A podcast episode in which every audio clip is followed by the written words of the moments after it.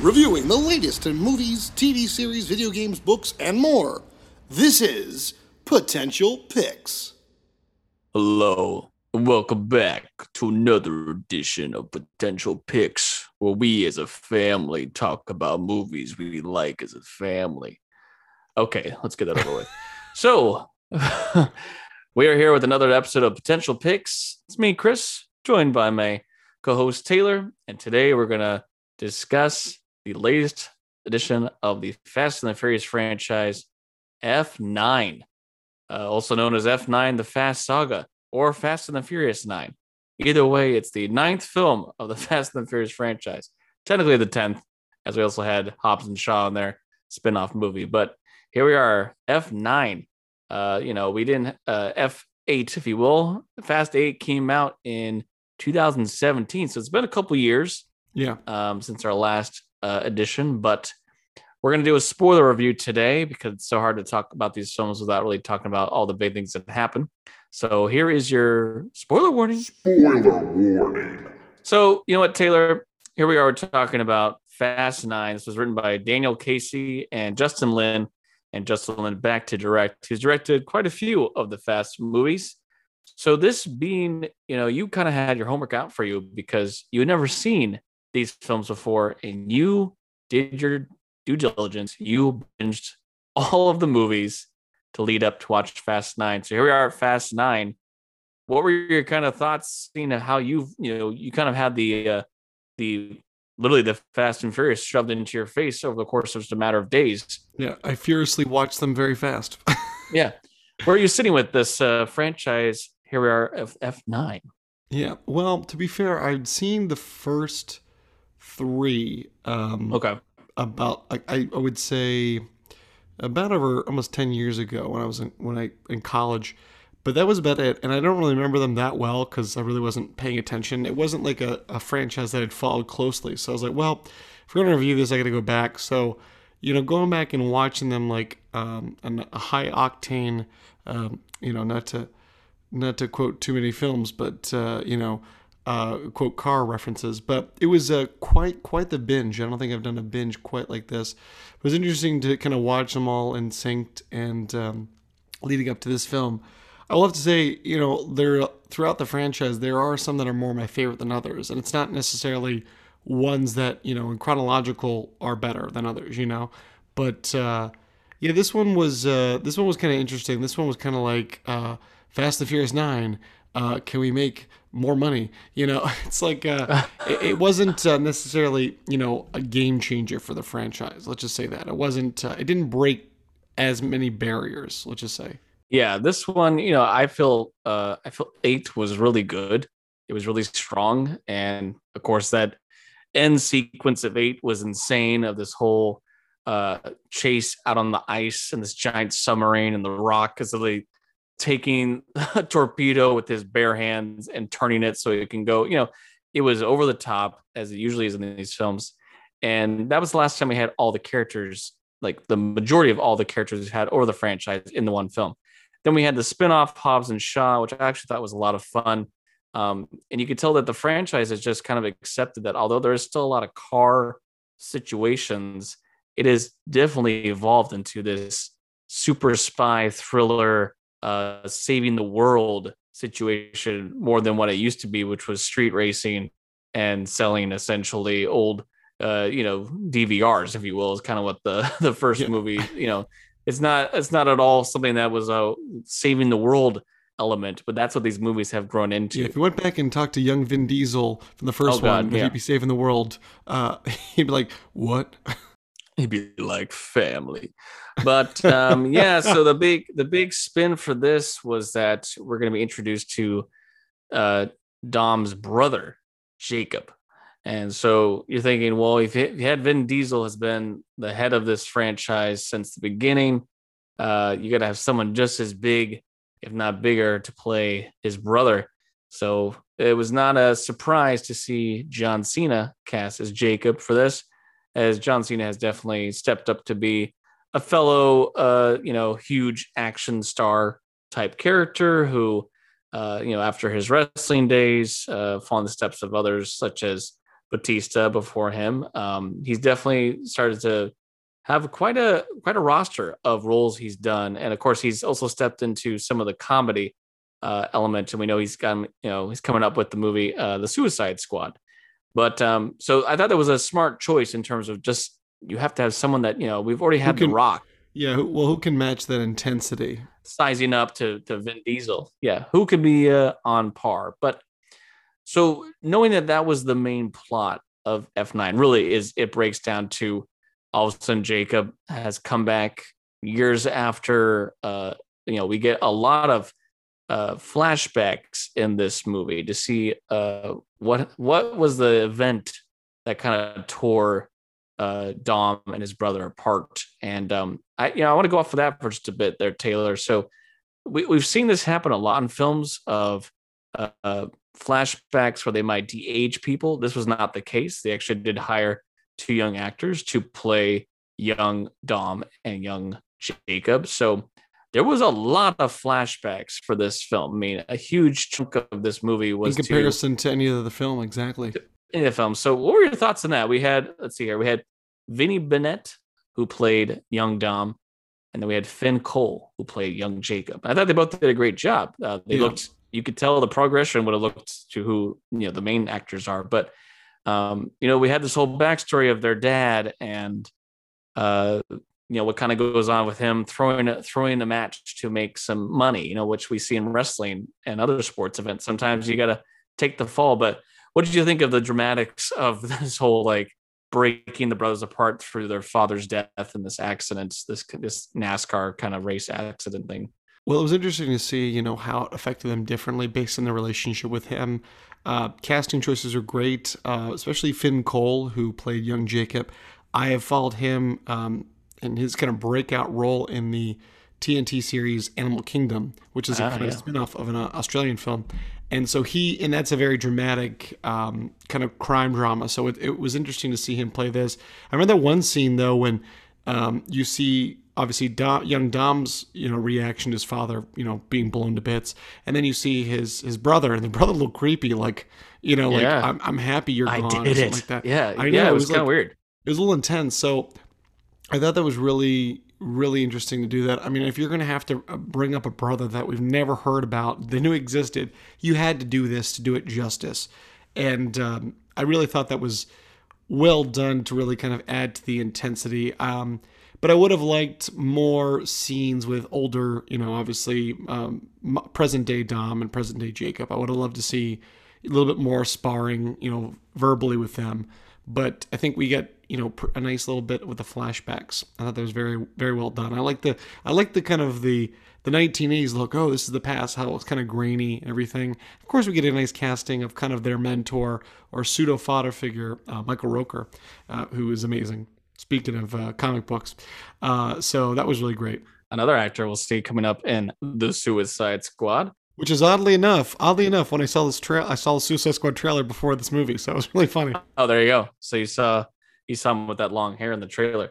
Um, Yeah. yeah. I, I liked I liked this plot because it had to be something that it had to be, you know, obviously these movies have grown into such ridiculous plots that you needed something grounded that actually made sense. It wasn't just some ridiculous or the top situation to tear them apart. So I thought it was a very human choice of you know, uh, the the how each character viewed this event and how it changed them, and to the point where you know, Dom being someone that, you know, although we joke about all the time, how much he really does have a uh, respect and a protective nature about family.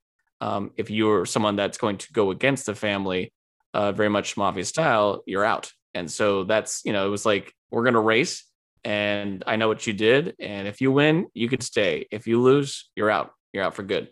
And so you could see how that would tear them apart. And then it looks like a good 20 plus years before they'd see each other again. So, um, but you know, then there's that.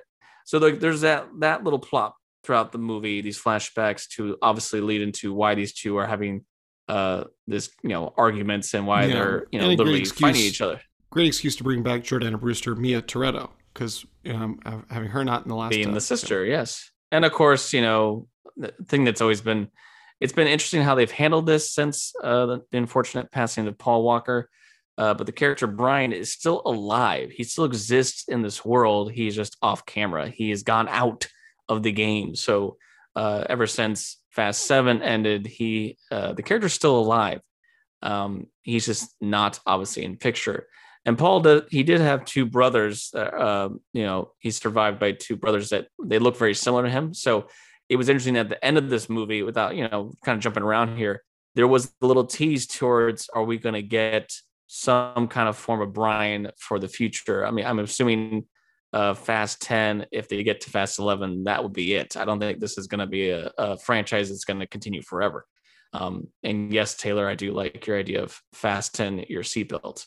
Uh, Yeah. So, but um, I have to bring up so although that all makes sense in such a human like okay you can buy that the thing that this movie really started to do that has grown throughout the films but this is to the nth degree is how much stuff can happen to our characters and they do not get hurt they don't take a scratch a bullet like and and this is something that now the movie is even commenting on Yeah, itself it's it's, it's self-referent self-referencing itself uh, with uh, Tyrese Gibson, which is is just hilarious. This little little bit of moment when he's just like, "How are we? Are we invincible? Like, what is this?" So yeah, Yeah. It, it, it's just like nobody. And here's the thing: even when people die, they still happen to come back. Oh, that was a fake out. And then this just gets annoyed me because like, oh well, and then we get the return of Han. which was a great character. I loved his character in the earlier films. I did Uh, too. I was really bummed that they had taken him out. and again, you know, we were talking about this before we started recording. The, the situation that characters in this franchise, if you are the villain, within two movies, you are now the good guys with the part of the team. And not obviously, even Jason Statham. not even it could be within a scene you know I, I saved your life you know hold me up like guess Yeah. what i'm part of the good guys now it's just like this only in the fast and furious franchise can a villain turn that quickly it's like they should be in the next film they should just be like oh he's the bad guy don't worry we'll just talk about family and he'll be part of our group But you know, we, we knew that what we believed was that Jason Statham's character uh, wasn't, you know, the one who killed Han. But yeah, this this plot of Han made a deal with Kurt Russell's character, Mr. Nobody. It would fake his death so that he could work for him. So this is a way to bring back Han for this film. And you know, for the most part, I bought it. I mean, I guess it was kind of neat to have him back, but I feel like even though that was a big plot point, he didn't really do a whole lot being back the rest of the film. It wasn't like he had anything monumental that made me like, oh, that was why he needed to be brought back. Maybe uh, it'll continue in the, the next film. But, you know, overall, this main plot of this device that John Cena's character is after, that is once again these kind of ridiculous sci-fi plots of some device that's going to allow you to control every device uh, around the globe. they're always named after someone myth- mythical you know ares oh the you know moses. Like because it'll be the god of war and if you're if you control everything you control war and it's like it's just yeah ridiculous. And so these like oh we got to get these two halves and and you know the quest so and then where's the key? Just so we can get you know different locations in the one film because obviously these films they love to have various locations but really looking at the stunts in this film i mean it it, it gets to points where the physics just don't make sense. It's ridiculous. I mean there's there's a part that it, it's not even a spoiler for the spoiler review because it's in the trailer. There's a, a time where they are supposed to be going across this rickety bridge like indiana jones. The bridge has collapsed and vin diesel decides to drive full force at this literally like it, the bridge is being held together by basically like wires. And somehow he times it so that this thing can clasp onto his tire as he goes off the cliff. And then the thing pulls tight and he flips the car over to this other island. And i mean you're like that would never work in a million years it's just so dumb and how many times they use use momentum to like launch themselves from a car to like save someone or like and they land on cars and they're not hurt like if you fell full force on the hood of a car your back is shot to you know. Or if you uh if you're standing on a truck or a car and you crash into a billboard and you just shake it off like it was nothing, there's something wrong with you.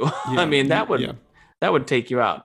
That's kind of the gist of these movies now is they are somewhat invincible over the top. Uh it just it's just so ridiculous. That whole end sequence uh with that giant armored kind of like train thing that they have and trying to flip it and the whole idea in this movie of magnets and using these giant powered magnets to push cars flip things to pull things in i mean it gets to some ridiculous uh sci-fi style stuff in here Yeah, I mean Walt, Walter White and Jesse Pinkman would have been proud. yeah and it even leads us to uh uh this is you know uh, been a long running joke that this franchise would finally do it but uh there is a whole section in this movie you know of them going to space uh tyler gibson and ludacris do end up in a car that has been launched into space uh for a part a chunk of this movie. And they're like no one's ever going to believe us. And it's just you're like oh my gosh this this is actually part of this movie. They are literally in space. And not just like on a rocket. They're in a car that was turned into a rocket because it has to be a car because it's fast and furious. Yeah, exactly. you know? You know just looking at where the continuation of this series is going to go. We did have charlize theron back as cipher who was the main villain uh, for number eight. And she's not really doing a lot in this film. She's kind of like the behind the scenes villain and then she kind of makes her kind of final stand at the end. But obviously she's not dead. We know she'll be back. So I wonder where they're going to go with her character and what ultimately she wants. I mean, clearly now you can tell she probably really wants revenge on these characters because she's now been foiled twice. And you look at Hobbs and Shaw, obviously because Hobbs and Shaw was was made, um, it was agreed that those two characters were not meant to be in Fast Nine. But at this point, it really seems like they're trying to build towards probably some grand finale, whether that be one or two movies. And it could be one of those like, you know, Fast 10 part one, Fast 10 part two situations, maybe. Mm, Film back to But- back. Yeah. You know, I wonder how they're gonna end this whole thing because I you you you want the rock back. You want Jason Statham in it, you want any characters that uh can come back.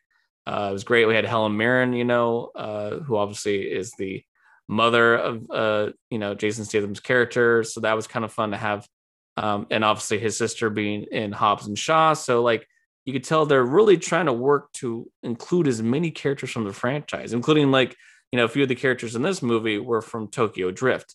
So like I like that there was a lot more characters in this film, um, but overall I just kind of felt like this movie went too big, too ridiculous to no true like oh, I can't wait for number 10. It wasn't, it didn't leave me the same way that the previous ones have. I actually did feel like walking away kind of going, well, there was a few good stunts, a few funny lines, but nothing really memorable, in my, my opinion. Yeah, I would agree. And I, I should know because I just watched all of them in succession. watched all of them. So, and I can tell you all the plots. I they didn't, they kind of blend together, but not necessarily. Um, but yeah, I mean, with characters like that are still out there in the the world of Fast and Furious, there's a lot they could still do.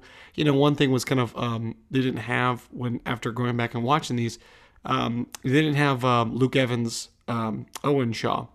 Uh, so it'd be kind of cool to bring the other Shaw brother that he's still alive out there. Um, so you still have that character. You still have a couple other you know things that they could do. Um, so you know who knows what they're gonna do next. I know that they do have Fast Ten coming, um, but yeah, I would agree. It's definitely not. I mean, if you want a good action flick, it's good. But I say in comparison to the other ones, there's a lot better action set pieces uh, than this one. These are. It's kind of. Uh, I think the humor is good, but again, it doesn't necessarily add much more to the franchise than what it's already been done previously.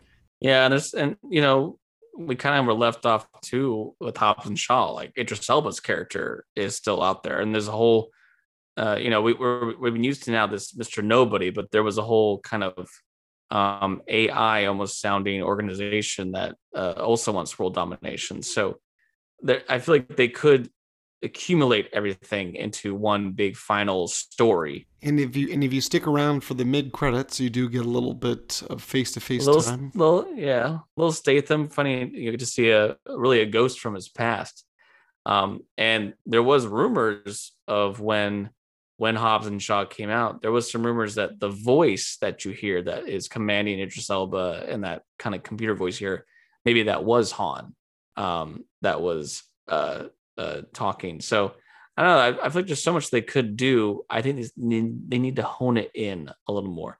And you know, this being obviously a movie about family, and us saying that you, the villain can turn into a good guy instantly. Um, even though this movie was heavily promoted to have John Cena as the villain, by the end he helps out and is redeemed, and is now going to be a good guy for the next film. So, you know, I'm like, uh, we're just you know we're waiting for I guess really what could happen is Fast Ten will be whatever, and Fast Eleven Charlize will then be one of the good guys, and you know, and then it'll be and then it'll be her sister who's who's that? My sister. Or maybe it's going to be them in the retirement home and they're racing scooters. Yeah, which this point could could be the case. So who knows? Yeah. you know, I I, I kind of look at it as a not bad, a good afternoon watch, but not anything I was waiting for opening night. Uh, and I, I I just hope that they hone it in a little more for uh, the future installments. But uh, you know, these movies make a lot of money. That's why they keep making them. So that's my final say on Fast Nine. and that was this edition of potential picks Thanks for listening to the Potential Podcast. You can follow us on Instagram and Facebook at the Potential Podcast or on Twitter at the Potential Pod. or you can email us send us your positive feedback and thoughts suggestions and more through our email thepotentialpodcast potential podcast at yahoo.com I'm your host, Chris Dewar. and i'm your host taylor sokol Stay tuned for more episodes on pop culture entertainment and nerdom. And remember, know, your potential.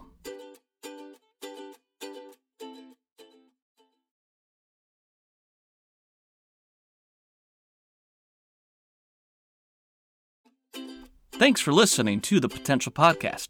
You can follow us on Instagram and Facebook at the Potential Podcast or on Twitter at the Potential Pod.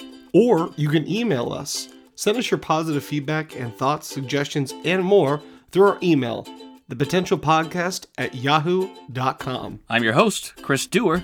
and i'm your host taylor sokol Stay tuned for more episodes on pop culture entertainment and nerdom.